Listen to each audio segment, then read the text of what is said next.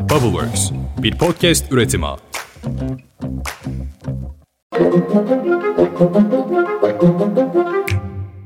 Günaydın. Bugün 26 Nisan 2023. Ben Özlem Gürses. Bubbleworks Media ve Pushholder ile birlikte hazırladığımız 5 dakikada dünya gündemine hepiniz hoş geldiniz. Soğandı, patatesti, cücüğüydü, gemiydi derken nasıl geçti haftalar siz de anlamadınız eminim. Sandığa 17 gün kaldı. Hadi başlayalım. İlk haberimiz yine soğan ama bakın neden. Türkiye Ziraat Odaları Birliği verilerine göre 2022'de markette en yüksek fiyat artışı yıllık %314,5'la kuru soğanda yaşandı. Artış 2023'te de durmadı. Bu yılın ilk 3 ayında soğana %101 zam geldi, kilosu 30 lirayı buldu. Bu soğan işi nasıl bu hale geldi inanın ben de bilmiyorum ama soğandan devam. Çünkü ortak aday Kemal Kılıçdaroğlu sosyal medya hesabından kendisine yönelik soğan ve cücük hakaretleriyle ilgili açıklama yaptı. Şöyle diyor Kılıçdaroğlu, soğan, cücük hakaretler ediliyor. Soğan kafalı diye paylaşım yapıyorlar. Ben neyin huzurundayım biliyor musunuz? Eskiden bunları sureti bizlerden görünenler yapardı. Makarnacı, kömürcü diye alay edilirdi fakirle fukarayla. Çok şükür onları aramızdan uzaklaştırmayı başardık. Biz halkçı olma mücadelesi verdik ve kazandık. Saraylılarsa çok zenginleşti. Artık fakirle fukarayla alay ediyorlar. Soğan, peynir, yağ onlar için komik şeyler. Cumhurbaşkanı Recep Tayyip Erdoğan Ankara'da ATO Kongresyum'da Gençlik için Hemen Şimdi programında konuştu. Gençler 14 Mayıs'ta ülkemizin 21 yıllık kazanımlarına sahip çıkıyor muyuz? Gençler 14 Mayıs'ta Türkiye yüzyılının inşası için Bismillah diyor muyuz? Erdoğan sosyal medya hesabından da tersine beyin göçüyle ilgili paylaşımda bulundu. Şöyle yazdı, beyin göçünü tersine çevirmeye devam edeceğiz. Çünkü Türkiye artık gidenlerin geri geldiği bir ülke. Erdoğan daha sonra katıldığı bir ortak canlı yayında kısa süreli fenalaşınca yayın kesildi. Reklam arasından sonra yayın kaldığı yerden devam etti. Cumhur İttifakı'nın ortaklarından MHP lideri Devlet Bahçeli partisinin Nevşehir'de düzenlediği seçim mitinginde konuştu.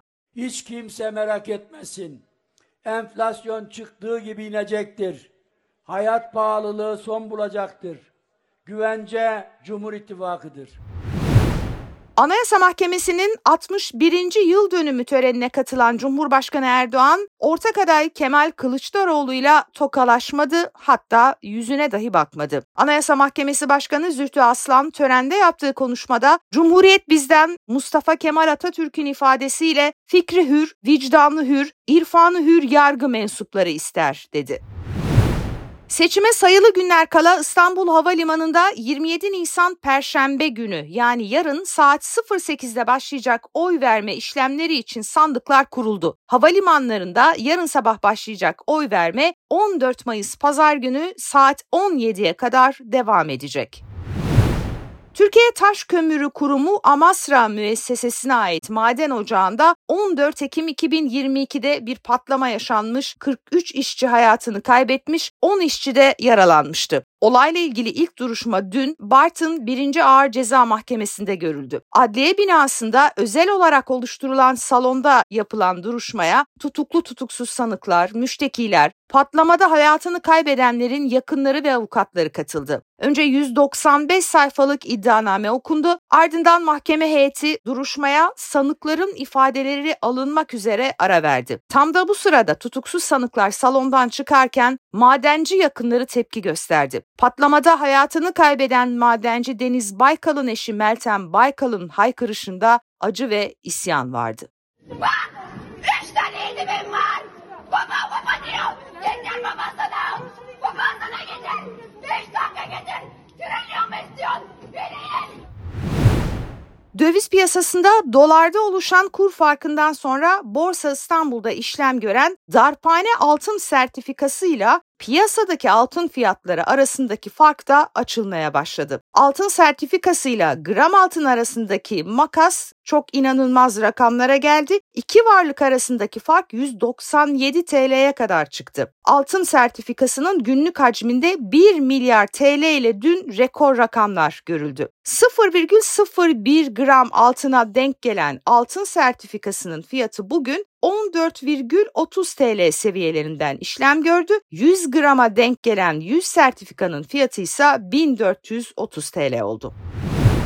Seçimlerle ilgili uluslararası kuruluşlardan her gün yeni raporlar geliyor. Economist Intelligence Unit'in 9 sayfalık son raporunda seçim gecesi ipi Cumhurbaşkanı Erdoğan'ın göğüsleyeceği belirtiliyor. Cumhurbaşkanlığı seçimlerinde Erdoğan'ın kazanmasını bekliyoruz deniyor.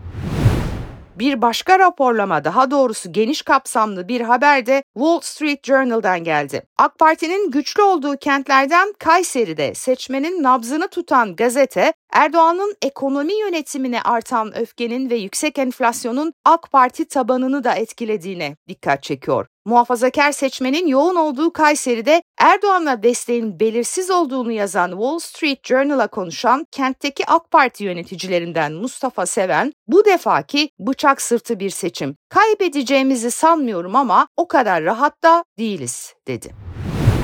CHP İstanbul İl Başkanı Canan Kaftancıoğlu Sultanbeyli'nde bir matbaada CHP logolu sahte broşürler basıldığını duyurdu. Doğru duydunuz CHP'nin logosunu almışlar, kağıtların üzerine basmışlar ve bunu bir broşür olarak basmışlar. Üzerinde de iktidar olduğumuzda APO'yu çıkartacağız yazıyor. Kaftancıoğlu bu sözde parti broşürünü ve bir de sticker bastıklarını ifade etti. Matbaa ne hikmetse siparişi ve parayı verenin kim olduğunu bilmiyor. CHP logosunu yalanlarına, algılarına kim alet ediyor ve aracı oluyorsa nefesimiz enselerinde olacak. Sahte broşürü basanlar ve bastıranlarla ilgili yargı sürecini başlatıyorum diye yazdı Kaftancıoğlu.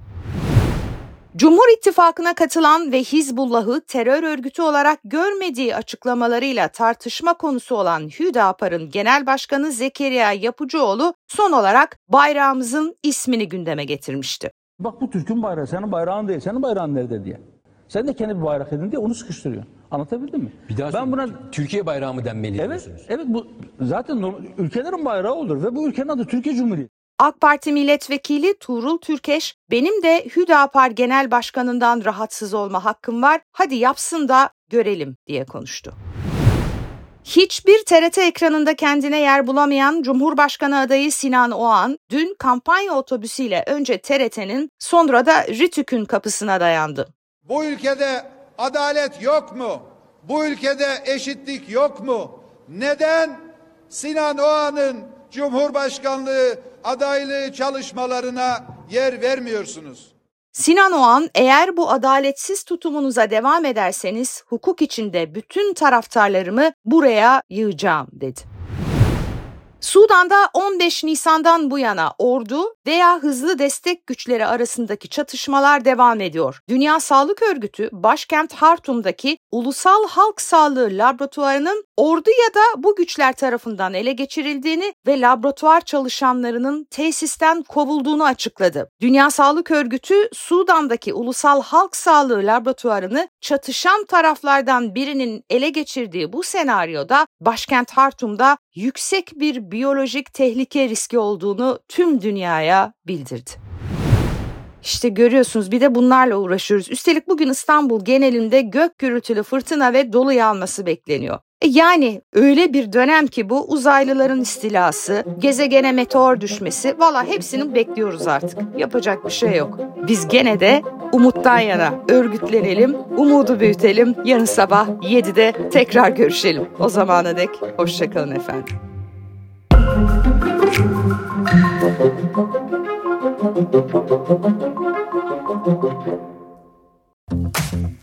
Bubbleworks bir podcast üretimi.